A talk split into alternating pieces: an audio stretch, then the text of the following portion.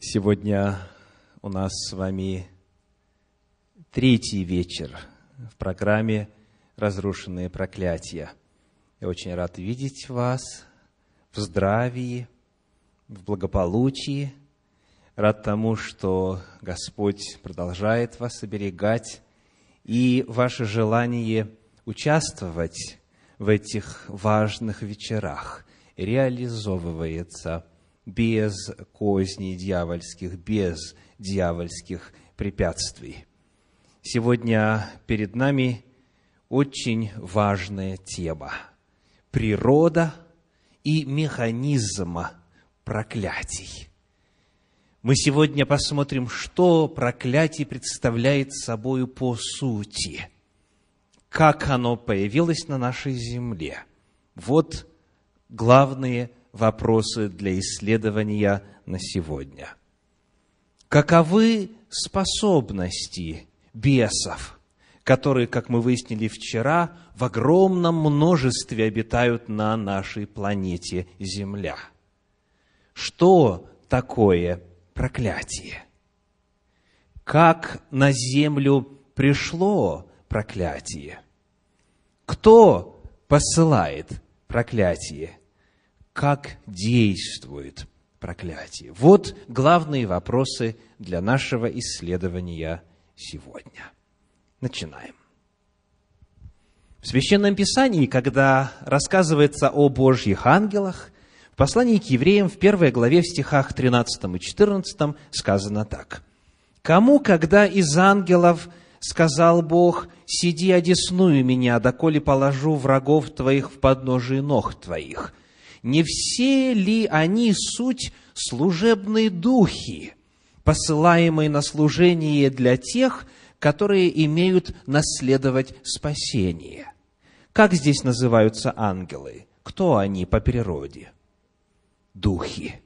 Ангелы по своей конституции, по своему устройству, по природе своей есть духи. Это духовные личности – Давайте посмотрим теперь, каким словом описываются бесы.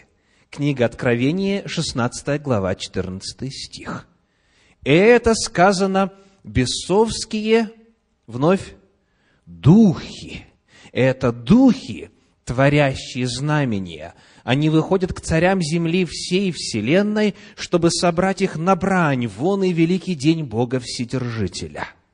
Таким образом, мы узнаем что и ангелы Божьи, и ангелы сатаны по природе своей есть духи. Между ангелами Божьими и ангелами сатаны, что касается их конституции, внутреннего устройства, нет разницы. Потому что, если вы помните нашу вторую тему, ангелы сатаны, по сути, есть ангелы Божьи, ушедшие за обманщиком, потому это те же самые существа.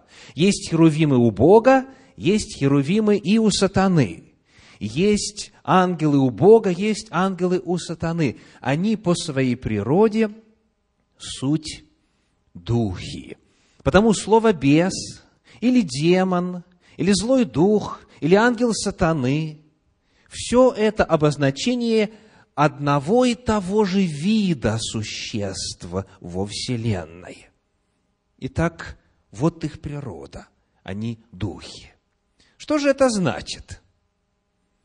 Поскольку человек, как правило, встречается чаще с плотью, нежели с духом, вокруг нас мы видимым образом сталкиваемся с плотскими существами, понятие о природе духа не так широко распространено. Что такое дух? Каковы параметры духов? Какова их природа? Каковы их способности? Давайте посмотрим. Когда мы обращаемся к оригиналу священного писания, то мы находим, что в терминологическом отношении нас интересует два слова. В Танахе, то есть в книгах Ветхого Завета, используется древнееврейское слово «руах», которое переводится на русский как «дух». В апостольских писаниях, в Новом Завете, используется слово «пневма». Это слово греческое. «Руах» и «пневма». Вот слова, которые описывают природу бесов. Это слово и руах, и пневма в Библии переводится не только словом «дух», но также и, вы видите на экране, дыхание, ветер и дух. Слово «пневма» в греческом языке в оригинале апостольских посланий и писаний довольно нам знакомо, потому что есть соответствующие эквивалентные слова в русском языке. Приведем в качестве иллюстрации пневмония. Что это такое? Заболевание дыхательных органов. Термин пневматический означает движимый воздухом. То есть слово пневма означает воздух, означает атмосферу, означает ветер, означает в принципе газ. Вот этот вид материи. Давайте вспомним, говоря о природе духа, каковы основные состояния материи. Ну, во-первых, конечно же, самое распространенное или привычное для нас, когда мы говорим слово «материя», мы подразумеваем что-то осязаемое, что-то предметное, что-то твердое. Итак, первый вид материи, первое состояние материи – это твердая материя. В качестве иллюстрации берем лед, твердая материя. Еще какие? Жидкое, жидкое состояние материи. Вода, тот же самый, по сути, объект, то же самое по сути вещество, может быть в состоянии твердой материи, может быть в состоянии жидкой материи. И третье из наиболее распространенных видов материи какое? Газ, газообразная, пар. Пар – это тоже вода, правда? Но только лишь в иной форме. Итак, твердая, жидкая, газообразная – Ученые добавляют еще и плазма, и со временем открываются иные виды материи. Но вот теперь наш вопрос такой.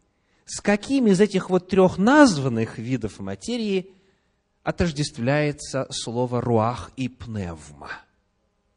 Это третий, третий вид материи. Слово «дух» описывает третье состояние материи – газообразное. Речь идет о том, соответственно, что природа духов, ангелов, бесов, демонов, она должна быть схожа с таким состоянием материи, как газообразный. Свойства газа похожи на свойства духа, потому что и то, и другое в Библии обозначается одним и тем же термином. И вот для нас, привыкших давать уравнение, формулу и определение всему, что мы изучаем, это должно сегодня помочь. Итак, свойства. Свойства духа, которые сродни свойствам газа. Прежде чем мы посмотрим на эту схожесть, очень важно, чтобы не запутаться, увидеть и различие. Различие заключается в том, что ветер или газ – это материя безличностная. Она не мыслит, не чувствует, не понимает и так далее. А вот духи, согласно Библии, это личностные существа, это интеллектуальные существа. Потому, когда мы говорим о схожести, речь идет и о том, из чего они сделаны, но не о том, являются ли они просто какой-то силой или энергией. Они по Библии являются личностными разумными существами. Итак, схожесть духа и газа. Я отмечу несколько параметров схожести. Первый – невидимость. Скажите, является ли воздух газом? Да, воздух – это газ. Наша атмосфера насыщена газами. Ну, вот посмотрите сейчас на воздух в этой комнате. Какие газы вы видите?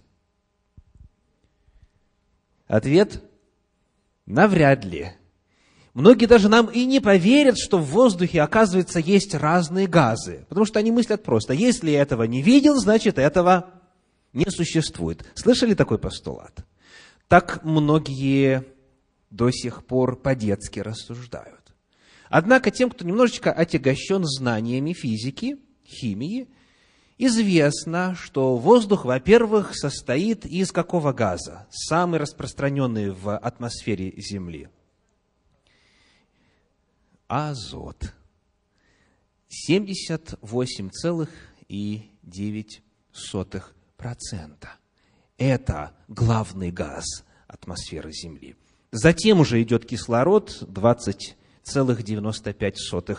Далее идет водород 0,1, двуокись углерода или углекислый газ 0,3 и дальше уже незначительный процент разных иных примесей.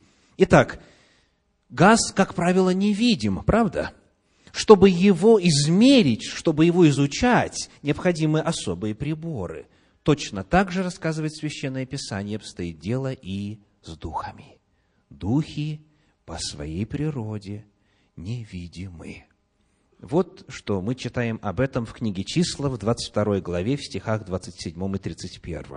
«Ослица, увидев ангела Господня, ангелы, вы помните, есть духи, увидев ангела Господня, легла под Валаамом. И воспылал гнев Валаама, и стал он бить ослицу палкою.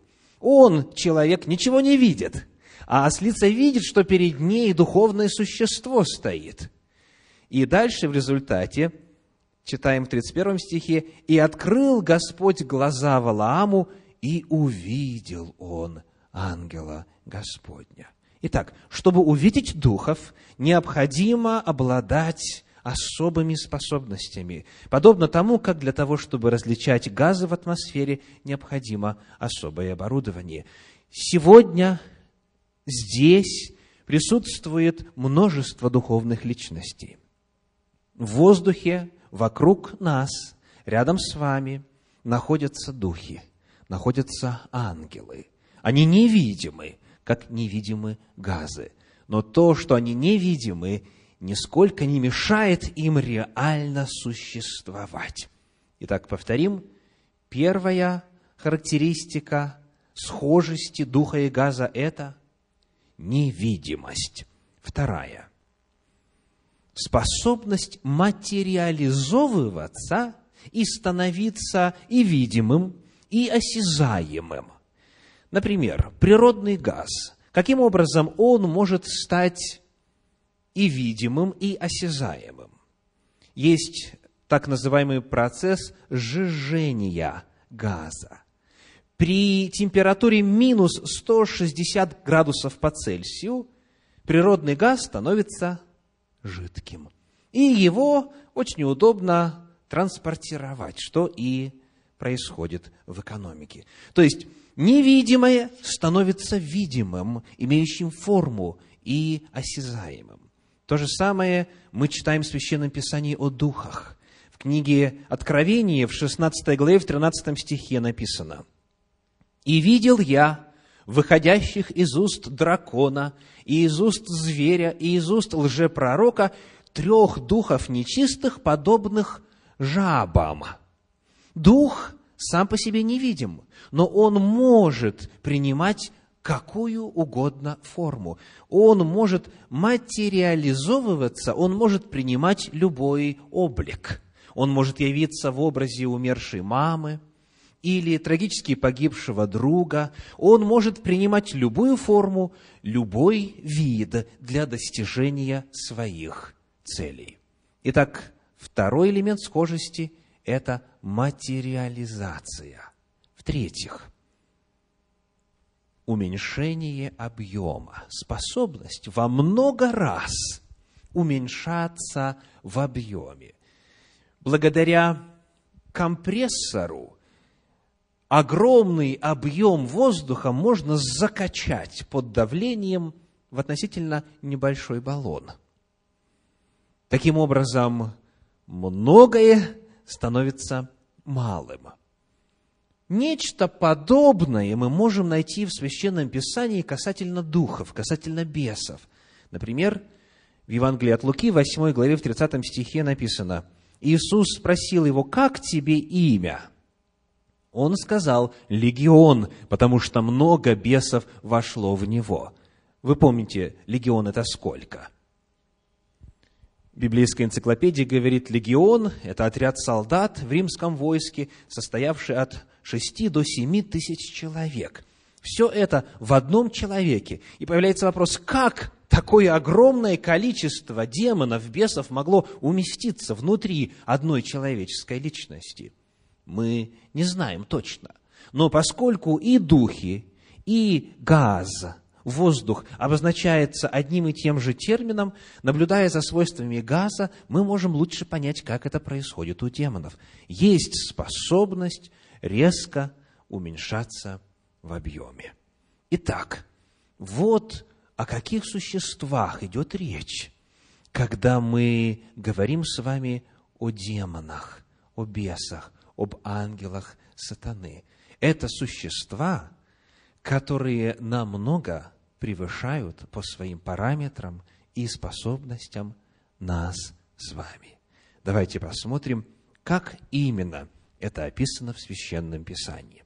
В послании к евреям во второй главе, в стихах с 5 по 8 сказано так. «Ибо не ангелам Бог покорил будущую вселенную, о которой говорим. Напротив, некто негде засвидетельствовал, говоря, что значит человек, что ты помнишь его, или сын человеческий, что ты посещаешь его. Немного ты унизил его пред ангелами, славою и честью увенчал его и поставил его над делами рук твоих, все покорил под ноги его. Здесь представлена иерархия существ во Вселенной. Итак, во главе находится кто? Господь, Творец всего, Вседержитель, Всевышний. Далее идут ангелы. А люди, человеческие существа, сказано немного, пред ангелами унижены, они ниже по своим способностям, но они, в свою очередь, поставлены над иными делами Божьих рук. Человек был поставлен над животным миром, над растительным миром, над минералами. Он был в целом поставлен владыкой над землей. Бог, ангелы, человек, животные, растения и минералы. То есть неорганическая материя. Так вот, Библия говорит о том, что тогда, когда Бог увенчал человека славою и честью, тогда, когда Он поставил его над делами рук твоих, а произошло это когда? При сотворении его в самом начале. Вот тогда сразу человек по своей природе, по своему устройству был ниже ангелов. Об этом же читаем во втором послании Петра, во второй главе, в стихах с 9 по 11 то, конечно, знает Господь, как избавлять благочестивых от искушения, а беззаконников соблюдать ко дню суда для наказания, а наипаче тех, которые идут вслед скверных похотей плоти, презирают начальство, дерзкие, своевольные и не страшатся злословить высших, тогда как и ангелы, превосходя их, крепостью и силою не произносят на них пред Господом укоризненного суда. Ангелы, если сравнивать их с человеками, превосходят людей крепостью и силою. Итак, эти существа весьма могущественны. Они обладают способностями, которые человекам не присущи. Посмотрим, как именно проявляется их сила, над чем ангелы, бесы, демоны, духи властны. В книге Иова, в первой главе, прочитаем стихи 12, 16, 18 и 19. «И сказал Бог сатане, вот все, что у него в руке твоей, только на него не простирай руки твоей, и отошел сатана от лица Господня. Сатана, как вы помните, по природе своей есть кто? Ангел какой? Херувим.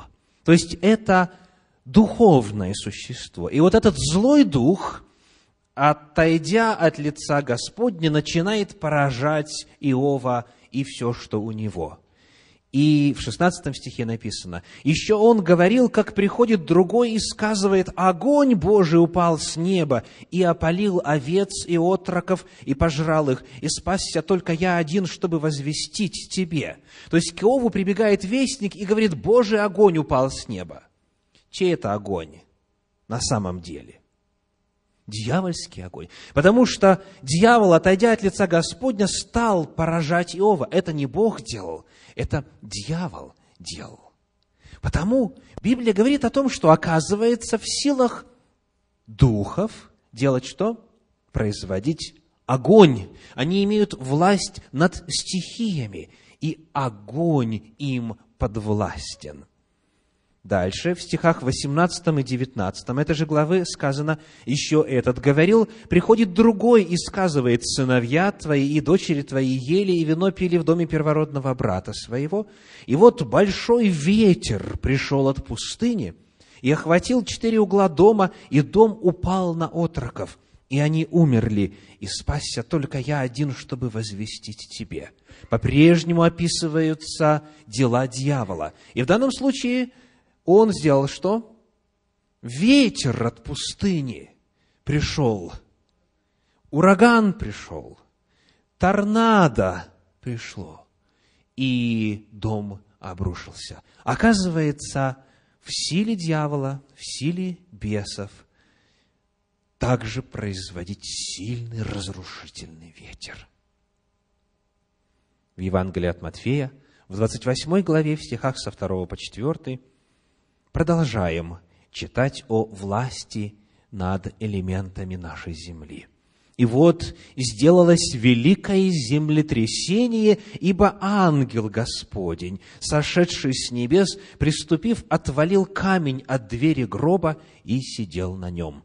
Вид его был как молния, и одежда его был бела, как снег. Устрашившись его, стерегущие пришли в трепет и стали как мертвые. В данном случае результатом появления ангела было что? Землетрясение, великое землетрясение. Они и над этим имеют власть. Потому, когда мы задаем вопрос о том, что стоит за стихийными явлениями, почему происходят на земле всевозможные природные бедствия. Порою ответом является, потому что это производит дьявол и его ангелы. Власть бесов распространяется также и на физиологию человека. В книге «Бытие» в 19 главе, в стихах 1, 10 и 11 сказано так. «И пришли те два ангела в Содом вечером, когда Лот сидел у ворот Содома. И дальше повествование продолжается. И вот в определенный момент, 10 стих, «Тогда мужи те, то есть ангелы, простерли руки свои и ввели Лота к себе в дом, и дверь заперли, а людей, бывших при входе в дом, поразили слепотою, от малого до большого, так что они измучились, искав входа. Здесь сила ангелов проявилась в ослеплении. Вот так они воздействовали на физиологию нечестивцев, которые пытались причинить вред Лоту. Далее, в книге Иова, во второй главе, в стихах 7 и 8, продолжается описание силы и власти бесовского духа. «И отошел сатана от лица Господня, и поразил Иова проказою лютою от подошвы ноги его по самой теме его, и взял он себе черепицу, чтобы скоблить себя ею, и сел в пепел. Вот насколько могущественна власть сатаны. Он в состоянии делать что, согласно этому отрывку? Насылать болезни, причем очень серьезные болезни, кожа и плоть на живом человеке в результате проказы распадается. Вот сила бесов, вот сила злых духов. В Евангелии от Луки, в первой главе, в стихах с 19 по 22, читаем следующее. «Ангел сказал ему в ответ, «Я Гавриил, предстоящий пред Богом, и послан говорить с тобою и благовестить тебе сие. И вот ты будешь молчать, и не будешь иметь возможности говорить до того дня, как это сбудется, за то, что ты не поверил словам моим, которые сбудутся в свое время». Между тем народ ожидал Захарию и дивился, что он медлит в храме. Он же, выйдя, не мог говорить с ним, к ним. И они поняли, что он видел видение в храме, и он объяснялся с ними знаками и оставался нем. Человек потерял дар речи в результате воздействия на него ангела. В книге «Деяния апостолов» в 12 главе, в стихах с 21 по 23 написано следующее. «В назначенный день Ирод, одевшись в царскую одежду, сел на возвышенном месте и говорил к ним – а народ восклицал, это голос Бога, а не человека. Но вдруг ангел Господень поразил его за то, что он не воздал славы Богу, и он, быв изъеден червями, умер. Черви – это еще одно следствие поражения человека ангелом в душепопечительской практике, когда люди освобождаются от проклятий и от бесовского влияния, очень часто происходят ситуации, когда человек с ужасом обнаруживает черви самых страшных размеров и необычной формы, которые его тело покидают после того, как он освободился от проклятий быв изъеден червями, умер, говорит Священное Писание. В книге пророка Исаии, в 37 главе, 36 стих. «И вышел ангел Господень, и поразил в стане ассирийском 185 тысяч человек. И встали поутру, и вот все тела мертвые. Один ангел поразил сколько? 185 тысяч. Итак, когда мы с вами задаем вопрос о природе бесов, о способностях злых духов, мы должны по справедливости прийти в ужас. Потому что эти существа обладают силой и властью и свойствами, с которыми человеку самому по себе никак не совладать. И этих существ на земле превеликое множество, говорит Священное Писание, и каждый из них обладает могуществом, превосходящим силу любого из нас. Потому горе тому человеку, который становится объектом дьявольского демонического воздействия. Горе тому человеку, который навлек на себя проклятие. Он обречен. Сам по себе он не справится с могуществом бесов и с их силой. Рассмотрев вопрос природы, способностей и свойств бесов, мы переходим теперь к вопросу о механизме и природе проклятия. Что такое проклятие? Как оно появилось на нашей земле? Кто его принес? Кто его приносит сегодня? Как оно действует? Как оно себя реализовывает? Где впервые в Священном Писании используется слово проклятие или проклят? В самом начале, в книге «Бытие», в третьей главе. Впервые мы встречаем его в 14 стихе. «И сказал Господь Бог змею, за то, что ты сделал это, проклят ты пред всеми скотами и пред всеми зверями полевыми. Ты будешь ходить на чреве твоем и будешь есть прах во все дни жизни твоей. Вот первое место, где мы встречаем термин «проклят». Давайте посмотрим на природу проклятия, которое описано в этом стихе. Во-первых, в подлиннике используется древнееврейское слово «арар» – проклинать, проклятие, арар. Первый, кто проклят, это змей. Мы знаем уже с вами, что древний дракон, древний змей – это дьявол и сатана. Первое существо, которое названо в Библии проклятым, это дьявол, это сатана.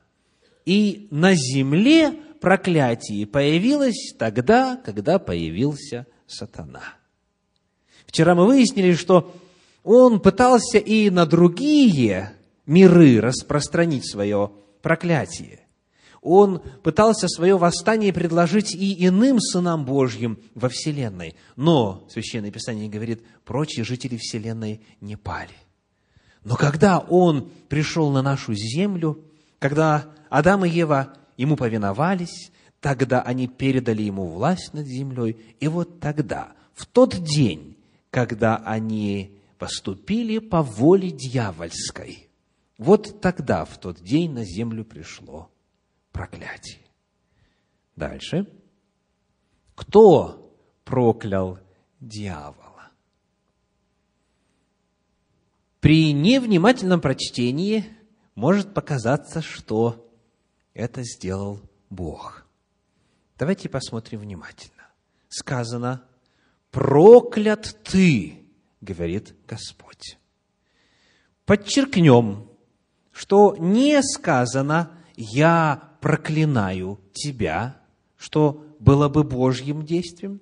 Не сказано также «будь ты проклят», тогда это тоже было бы Божьим действием. Не сказано также «вот ты проклинаешься», то есть вот действие происходит в этот момент, когда говорит Бог, а сказано именно «проклят ты». То есть Бог не проклинает дьявола, Он констатирует факт проклятия. Он описывает природу и состояние этого существа. Приведем иллюстрацию. Что будет означать фраза «Вы здоровы»?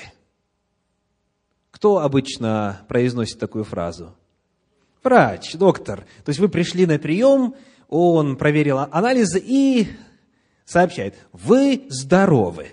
Это по своей сути есть диагноз. Это описание наличествующего положения вещей. А если кто-то вам говорит, будьте здоровы, это что? Это пожелание, это уже повелительное наклонение. И если бы эти слова произносил тот, у кого есть власть воздействовать на здоровье словами, то тогда это существо на самом деле стало бы здоровым. Вот разница между изъявительным наклонением, описательной формой и повелительным наклонением, предписанием. Бог не использовал повелительного наклонения, когда описывал природу сатаны. Он сказал, проклят ты, он не говорил, я проклинаю тебя, или будь ты проклят, или вот ты проклинаешься, вот сейчас, когда я произношу эти слова. Это очень важно и увидеть, и уяснить, и принять. Бог не стоял за первым проклятием на земле. Какова же причина проклятия?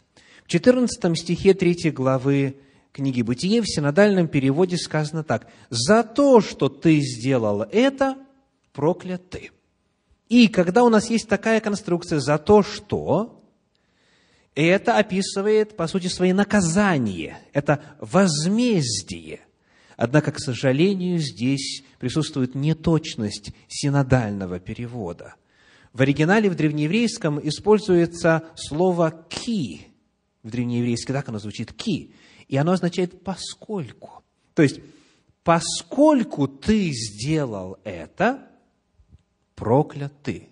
Или в силу того, что ты сделал это, по причине того, что ты это сделал, ты проклят. То есть слова, которые здесь используются, описывают действие закона причинно-следственной связи. Бог объявляет дьяволу, что проклятие есть естественное следствие нарушения Божьего мира порядка. Бог устроил Вселенную гармоничной. Он устроил землю нашей, землю нашу прекрасной. Но когда пришел сюда дьявол и сатана, поскольку он восстал против Божьего миропорядка, против законов, которые Бог устроил здесь, на этой планете, в результате произошло проклятие. Посмотрим на следующий отрывочек, где используется древнееврейское слово «арар». Бытие 3 глава, стихи 17 по 19. Адам уже сказал – за то, что ты послушал голоса жены твоей и ел от дерева, о котором я заповедал тебе, сказав, не ешь от него, проклята земля за тебя. Со скорбью будешь питаться от нее во все дни жизни твоей. Терния и волчцы произрастит она тебе, и будешь питаться полевою травою. В поте лица твоего будешь есть хлеб – доколе не возвратишься в землю, из которой ты взят, ибо прах ты, и в прах возвратишься. Вновь мы видим слово проклят, проклята земля. Давайте посмотрим на природу проклятия, отраженную в этом отрывке. Вновь вопрос, кто проклял? Кто проклял землю в данном случае? Обращаю ваше внимание, Господь не говорит «я проклинаю землю», или «будь ты проклята земля», или «вот ты, земля, проклинаешься» и так далее. Он использует описательную форму. Проклята земля. Это констатация факта. Он говорит об изменениях, которые уже имеют место. Это не то, что происходит в результате Божьих слов. Это констатация факта. И вот теперь очень важный вопрос. Когда произошли изменения? Когда в природе человека, в первую очередь Адама и Евы, произошли изменения, свидетельствующие о проклятии. Давайте посмотрим на третью главу книги «Бытие», где мы прочитаем стихи с 7 по 12. Бытие, третья глава, стихи с 7 по 12 только что произошло грехопадение, и в природе Адама и Евы происходят изменения. И открылись глаза у них обоих, и узнали они, что наги, и шили смоковные листья, и сделали себе опоясания, и услышали голос Господа Бога, ходящего в раю во время прохлады дня – и скрылся Адам и жена его от лица Господа Бога между деревьями рая. И воззвал Господь Бог к Адаму и сказал ему, «Где ты?» Он сказал, «Голос твой я услышал в раю и убоялся, потому что я наг, и скрылся». И сказал, «Кто сказал тебе, что ты наг? Не ел ли ты от дерева, с которого я запретил тебе есть?» Адам сказал, жена, которую ты дал мне, она дала мне от дерева, и я ел. Посмотрим внимательно на это описание. Что мы видим? Во-первых, стыд, чего раньше не было.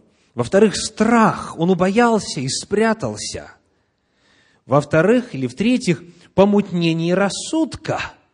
То есть, он прячется от кого? От всевидящего Бога. Адам-то точно знал, какова Божья природа. Он точно знал, что не спрятаться за деревьями рая. Тем не менее, он это делает. Он ведет себя неадекватно, он ведет себя иррационально. Более того, мы находим агрессию. Когда Бог задает ему простой вопрос, не ел ли ты от дерева? Видите, он на вопрос не отвечает. Он проявляет агрессию по отношению к своей жене он ее во всем винит. Она меня соблазнила. Потому вопрос, когда произошли изменения в природе Адама и Евы? До того, как они услышали из уст Творца слово «проклят», «проклято» или после того? Как только согрешили, как только вкусили от запретного дерева, тут же последствия проклятия проявились. То есть, еще до того, как Бог сказал «проклят змею», еще до того, как Бог описал, что земля проклята, Адам и Ева уже знали об этом на уровне своего естества, на уровне своей природы, потому что они почувствовали в себе эти изменения. Потому нет никакого сомнения в том, что проклятие начало действовать еще до Божьих слов о проклятии. И потому, когда Бог говорит «проклята земля», и дальше описывает, как это влияет на Адама, в поте лица и прочее, прочее, он описывает то, что уже состоялось. Это не Бог сделал. Бог проклятие не посылал. Далее. Продолжая изучение природы проклятия, мы зададим с вами следующий вопрос. Что же это такое по сути? Что такое проклятие? Вот какое описание оставила Библия. Со скорбью, сказано, будешь питаться от нее. Скорбь в добыче пропитания. Далее. Терния и волчцы произрастит на тебе. То есть, это колючки, сорняки, ненужные растения на земле. 18 стих. Дальше. В поте лица твоего будешь есть хлеб. То есть тяжелый труд, которого не было раньше. Труд был, но этот труд был в радость, в удовольствие. Они получили заповедь возделывать сад Эдемский еще до грехопадения, но теперь это в поте лица, это теперь с тяжелым трудом, 19 стих. И в конечном итоге что? Смерть. Сказано, доколе не возвратишься в землю, с которой ты взят, ибо прах ты и в прах возвратишься. По сути своей, вот это описание проклятий есть, во-первых, снижение коэффициента полезного действия. То есть Адам раньше, прилагая определенную меру силы и умения, и интеллекта, трудясь, мог получать большие результаты. А теперь для того, чтобы хотя бы минимум себе прожиточно обеспечить, ему необходимо работать и работать и работать. То есть проклятие есть снижение коэффициента полезного действия, снижение отдачи на усилия, которые человек во что-либо вкладывает. И конец проклятия, его итог – смерть. Дальше. Еще одно место в книге «Бытие», здесь же, рядышком, когда произошло грехопадение. Четвертая глава, стихи с 9 по 12. И сказал Господь Каину, где Авель, брат твой? Он сказал, не знаю, разве я сторож брату моему?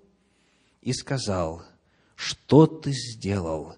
Голос крови брата твоего вопиет ко мне от земли, и ныне проклят ты от земли, которая отверзла уста свои принять кровь брата твоего от руки твоей. Когда ты будешь возделывать землю, она не станет более давать силы своей для тебя. Ты будешь изгнанником и скитальцем на земле. Посмотрим на этот отрывок. Что он говорит нам о природе проклятия? Во-первых, вновь вопрос, кто проклял Каина? Прокляты от земли. То есть, Бог определенным образом устроил систему мироздания – он создал все по определенной формуле, по определенной матрице. Все создано по определенным законам. И когда происходит нарушение Божьих законов в области ли материальной, в области ли духовной, наступает следствие, последствие. Библия говорит, прокляты от земли. Речь идет о том, что сама система устройства материи реагирует на нарушение ее законов. Вновь, Бог не проклинал Каина. Он озвучивает, он рассказывает о том, что произошло, но не он проклинает. Что же такое проклятие в данном случае? Давайте посмотрим на описание, которое есть в 12 стихе. Когда ты будешь возделывать землю, она не станет более давать силы своей для тебя. То есть, что происходит? Вновь, он вкладывает силы, он вкладывает время, энергию свою, знания и так далее, но отдачи нет. И он становится изгнанником и скитальцем. По сути своей, очень важное короткое слово – безрезультатность, суета. Вертишься, как в колесе, работаешь, работаешь, а результата нету. Безрезультатность, ухудшение качества жизни. Ты будешь изгнанником и скитальцем на земле. Итак, мы исследовали с вами значение древнееврейского слова «арар», которое описывает природу проклятия. Есть еще в подлиннике несколько слов, которые нам необходимо знать. Посмотрим на книгу Второзакония, вторую главу, 34 стих. «И взяли в то время все города его и предали заклятию все города, мужчин и женщин и детей, не оставили никого в живых» в 13 главе книги Второзакония, стих 15 говорит, «Порази жителей того города острием меча, предай заклятию его, и все, что в нем, и скот его порази острием меча». Мы встречаем здесь слово «заклятие», и оно тоже помогает нам раскрыть природу проклятия. Перед нами термин «херем» из древнееврейского языка. «Херем». И его значение заклять, проклять и уничтожить. Когда мы с вами читали стихи из книги Второзакония, то сказано, они предали заклятию, и что случилось? Они предали острию меча. То есть заклятие, проклятие, по-древнееврейски херем, оно означает также уничтожить. Вот, например, книга Исход, 22 глава, 20 стих. «Приносящий жертву богам, кроме одного бога, да будет истреблен». В оригинале то же самое слово – херем. То есть херем означает заклять, проклять, уничтожить, то есть истребить. Потому мы видим здесь, что когда начинает действовать проклятие, оно меняет природу объекта, на который направлено. И оно имеет конечной целью уничтожение, разрушение, истребление этого объекта. Подпавший под проклятие обречен. Книге Второзаконие, в седьмой главе, в стихах 25 и 26 есть очень серьезное предостережение. Коль скоро проклятое, заклятое имеет такую зловещую природу, Господь говорит – Кумиры богов их сожгите огнем. Не пожелай взять себе серебра или золота, которые на них, ибо это мерзость для Господа Бога твоего. Я сделаю паузу. О чем идет речь? Кумиры богов. Это идолы, это статуи, которые использовали язычники в своем служении. И сказано, и идолы, и даже не пожелая взять себе серебра или золота, которые на них, то есть какие-то элементы украшения, грубо говоря, отодрать золото, серебро, идол оставить, а часть элемента орнамента, украшения взять себе. Сказано, и этого не делай, никакую частицу этого не используй. Почему? 26 стих. «Не вноси мерзости в дом твой, дабы не подпасть заклятию, как она. Отвращайся сего и гнушайся сего, ибо это заклятое.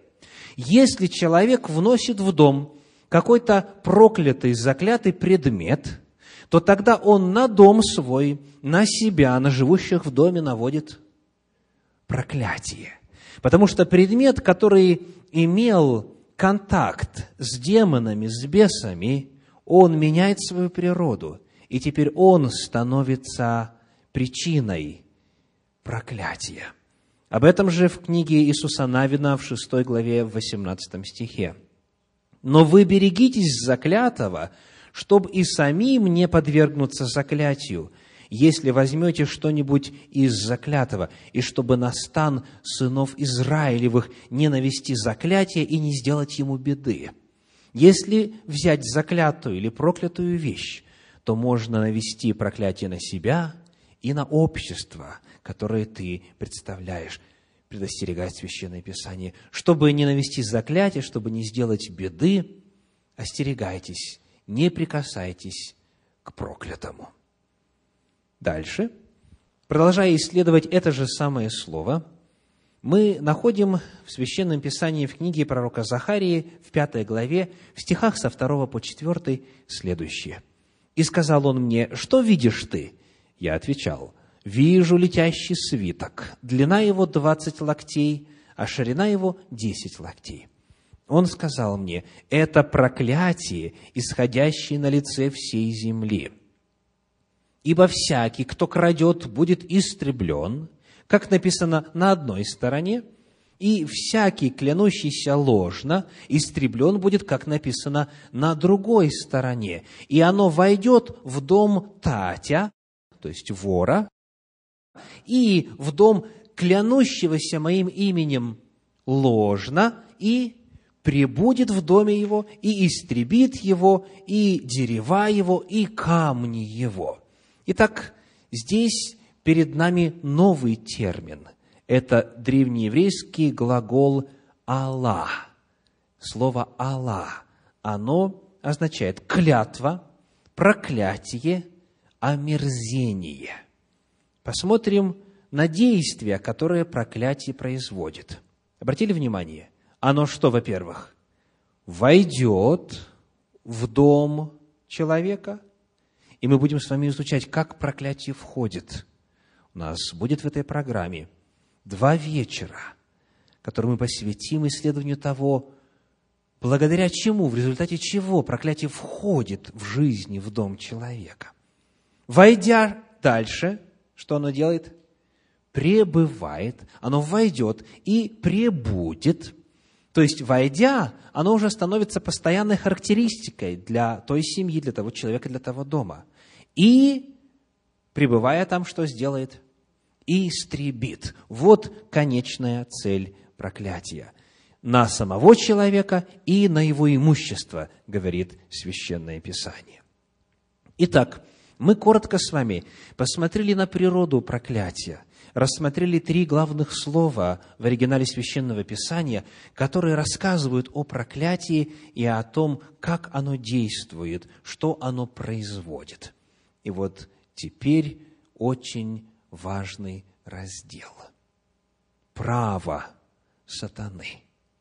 Мы уже знаем, что проклятие на землю принес сатана, что он по природе своей проклят, и что контакт с ним или с какими-то объектами, которые ему принадлежат или ему посвящены, наводит на человека проклятие.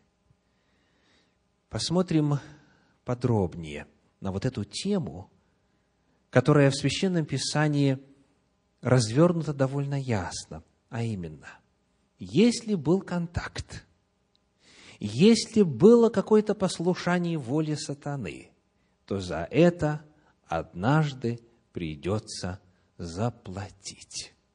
Посмотрим, как действует сатана – в связи с правом его приносить проклятие в жизнь человека. Книга пророка Захарии, третья глава, первые четыре стиха. «И показал он мне Иисуса, великого Иерея, стоящего пред ангелом Господним, и сатану, стоящего по правую руку его, чтобы противодействовать ему». Пока сделаем паузу, уточним, кто такой вот этот Иисус, великий Иерей – Великий иерей – это главный священник, это первосвященник. Пророк Захария совершал служение в эпоху после Вавилонского плена, когда первосвященником был Иисус, сын Иосидеков, как называет его Священное Писание. В оригинале Иешуа. Так вот, против этого человека, как открыто было пророку Захарии в видении, дьявол противодействует. И следующая картина описана. Второй стих. «И сказал Господь сатане, Господь, да запретит тебе сатана, да запретит тебе Господь, избравший Иерусалим, не головня ли он, исторгнутая из огня?» Иисус же одет был в запятнанные одежды и стоял перед ангелом, который отвечал и сказал стоявшим перед ним так, «Снимите с него запятнанные одежды». А ему самому сказал, «Смотри, я снял с тебя что? Вину твою и облекаю тебя в одежды торжественные». Вот природа проклятия. Сатана блокирует Божьи благословения – он стоит и противодействует ангелу Господню, который хочет облагодетельствовать этого первосвященника. И он блокирует эти Божьи благословения на каком основании? На основании вины человека. Вот эта запятнанная одежда – это символ вины, символ греха. И потому, когда Господь снимает запятнанную одежду, Он говорит, я снял с тебя вину твою. То есть, когда человек виновен, когда он нарушил Божий закон, тогда у дьявола появляется право противодействовать ему, и он тогда на легальном законном основании препятствует Богу облагодетельствовать человека. И решением этой проблемы является только лишь снятие вины. Только после этого противодействие сатаны прекращается. В книге Иуды, в первой главе, в девятом стихе, в послании апостола Иуды, брата Господня, написано, «Михаил, архангел, когда говорил с дьяволом, споря о Моисеевом теле, не смел произнести укоризненного суда, но сказал, да, запретит тебе Господь». Появляется вопрос, почему дьявол спорил по поводу Моисея. Были ли у дьявола основания? Давайте вспомним. Книга числа, 20 глава, стихи с 10 по 12. «И собрали Моисей и Аарон народ к скале, и сказал он им, «Послушайте, непокорные, разве нам, это слова Моисея и Аарона, разве нам из этой скалы извести для вас воду?»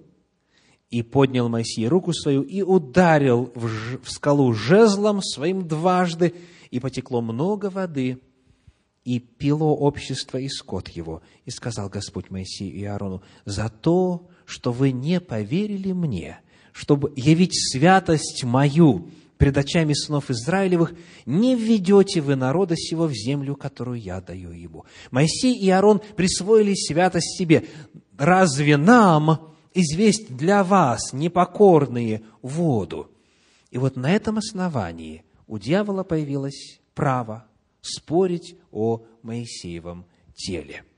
Итак, когда мы с вами изучаем механизм действия проклятия, мы обнаруживаем, что проклятию есть место тогда, когда существует факт, нарушения Божьего миропорядка, Божьих законов.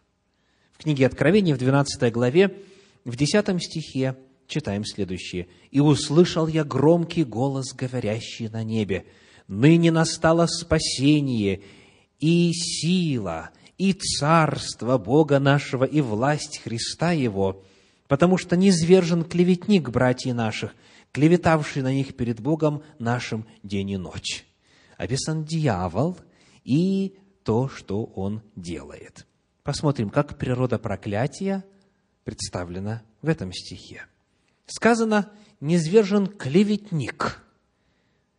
Слово «клеветник», как вы помните, означает дьявол. Дьяволос по-гречески клеветник. Но появляется вопрос, есть ли у дьявола шанс на успех клеветы в Божьем присутствии?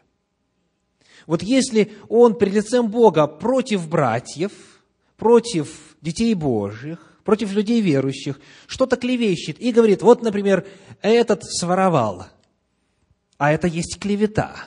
Будет успех дьявол иметь?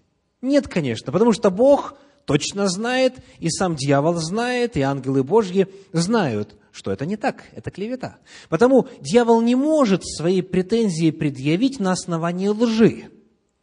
Дело вот в чем.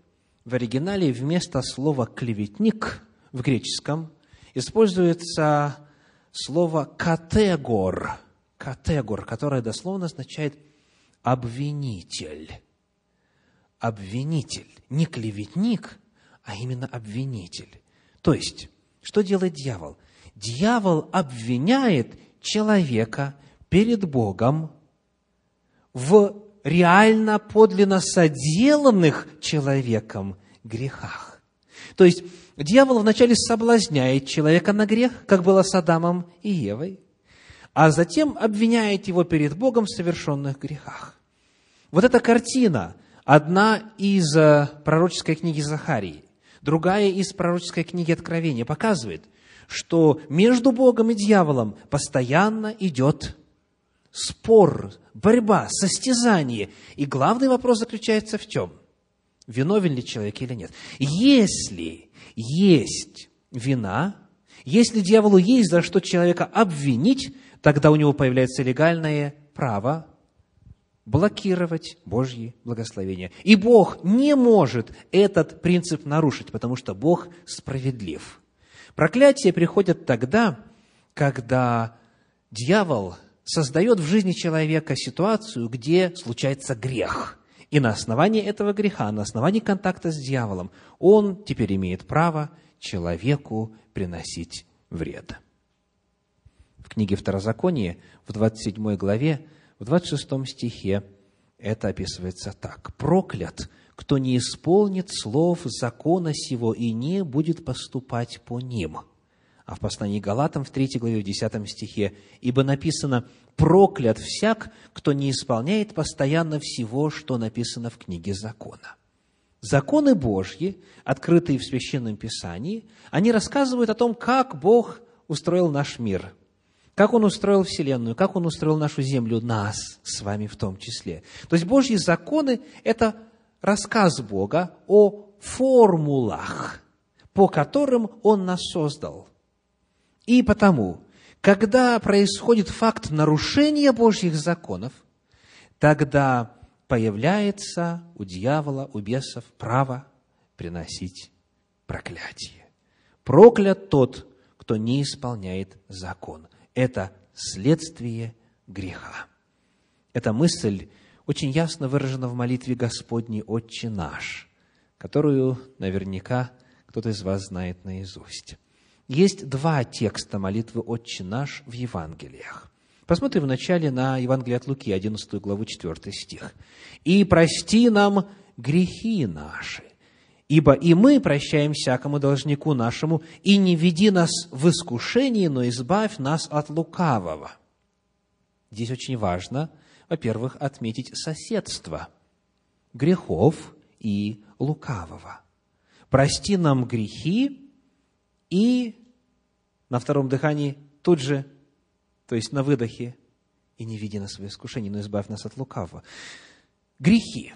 А вот та же самая молитва, те же самые слова в Евангелии от Матфея в 6 главе, в стихах 12 и 13 выражаются другим словом. «И прости нам что? Долги наши, как и мы прощаем должникам нашим, и не веди нас в искушение, но избавь нас от лукавого. Итак, сравнение показывает, что грехи – это по своей природе долги. Грех – это долг. Всякий раз, когда человек грешит, он становится должником.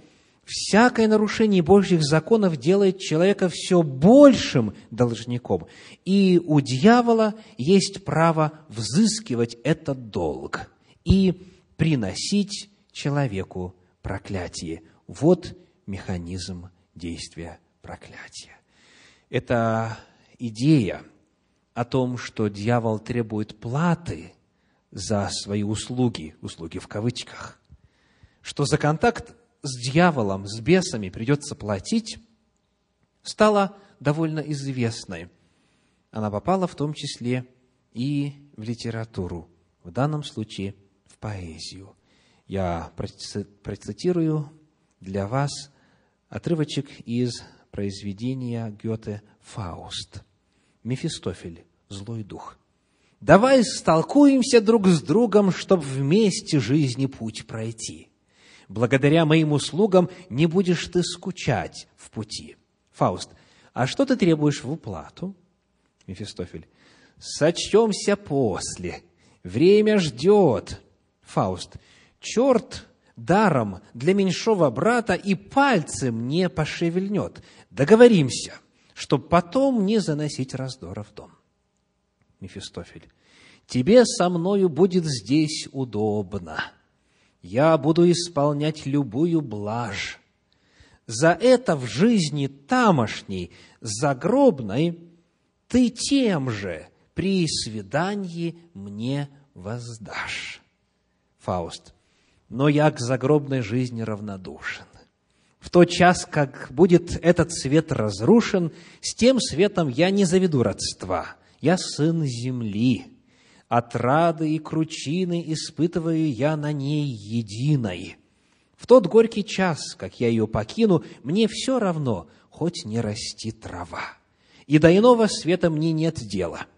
Как тамошние чувства не звались, и нелюбопытно, где его пределы, и есть ли там, в том царстве, верх и низ. Известное рассуждение, правда? Мефистофель, тем легче будет при таком воззрении тебе войти со мною в соглашение. За это положись на мой обед, я дам тебе, чего не видел свет. И дальше диалог продолжается. Фауст говорит по рукам, Едва я миг отдельный возвеличу, вскричав мгновение по времени, все кончено, и я твоя добыча, и мне спасения нет из западни.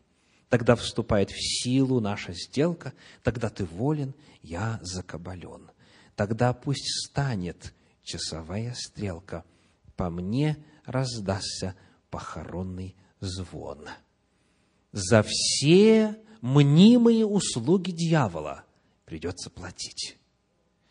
На этой земле в том числе проклятие – это то, что происходит в результате нарушения Божьего мироздания, законов, которые Господь нам открыл. И дьявол, конечно же, все это облекает в очень привлекательные обертки – когда он Адама и Еву соблазнил, что он им сказал? Он им преимущество предоставил. Будете как боги. То есть всякую свою мнимую услугу он представляет как преимущество. Он рисует грех яркими, привлекательными красками. Но когда это произошло, он тут же, тут же готов вцепиться в этого человека, потому что теперь тот стал должником. Вот механизм проклятия. Сегодня мы рассмотрели с вами очень важную тему. И я знаю, что во время этого вечера, слушая мою проповедь, вы наталкивались на мысли о себе. Правда? Не под проклятием ли я? Нет ли в моей жизни каких-то поступков, дел, каких-то грехов, какой-то вины, которая для дьявола становится правом, мандатом на проклятие в мою жизнь. Это очень важный вопрос. И им мы займемся с вами по милости Господней завтра. Но прежде Священное Писание говорит – и это благая весть. Я заканчиваю каждую проповедь свою в этом цикле благой вестью. Вот как она звучит. Книге Второзаконие, в 30 главе, 19 стих. «Во свидетели перед вами призываю сегодня небо и землю». Это Божьи слова. «Жизнь и смерть предложил я тебе, благословение и проклятие. Избери жизнь, дабы жил ты и потомство твое». Библия радует нас тем, что проклятие и благословение – это дело выбора. Каждый из нас может избрать. Мы не обречены. У нас есть выбор. Мы можем сделать выбор в пользу благословения и его по Божьей милости обрести. И потому, если вы знаете, что в вашей жизни есть проклятие, знайте также, что Господь дает вам выбор. И эта программа для каждого является возможностью реализовать этот выбор в пользу Божьего благословения. Мы с вами узнаем, как обрести свободу над проклятиями. Как всегда, мы завершаем нашу встречу откликом на прозвучавшие Божье Слово. На экране вы видите главные утверждения, которые описывают то, что мы сегодня узнали. И если это созвучно вашим мыслям, если вы соглашаетесь с утверждениями, которые видите, я приглашаю сделать это теперь вашим откликом на Божью весть. Приглашаю подняться для того, чтобы мы могли пред лицем Господним, в присутствии ангелов Божьих, заявить о своем решении. Я понимаю, что бесы превосходят меня крепостью и силой. Я осознаю, что проклятие на землю принес дьявол. Я признаю, что за всякий контакт с сатаной и бесами мне придется платить. Моя единственная надежда – Господь. Я желаю посетить последующие вечера программы, чтобы обрести свободу от проклятий. Благодарю Тебя, Отче милосердный, за благость Твою и милость, за то, что, несмотря на проклятие, которое на нашу многострадальную планету принес сатана, Ты даешь нам выбор. И мы сегодня, Господь, выбираем благословение.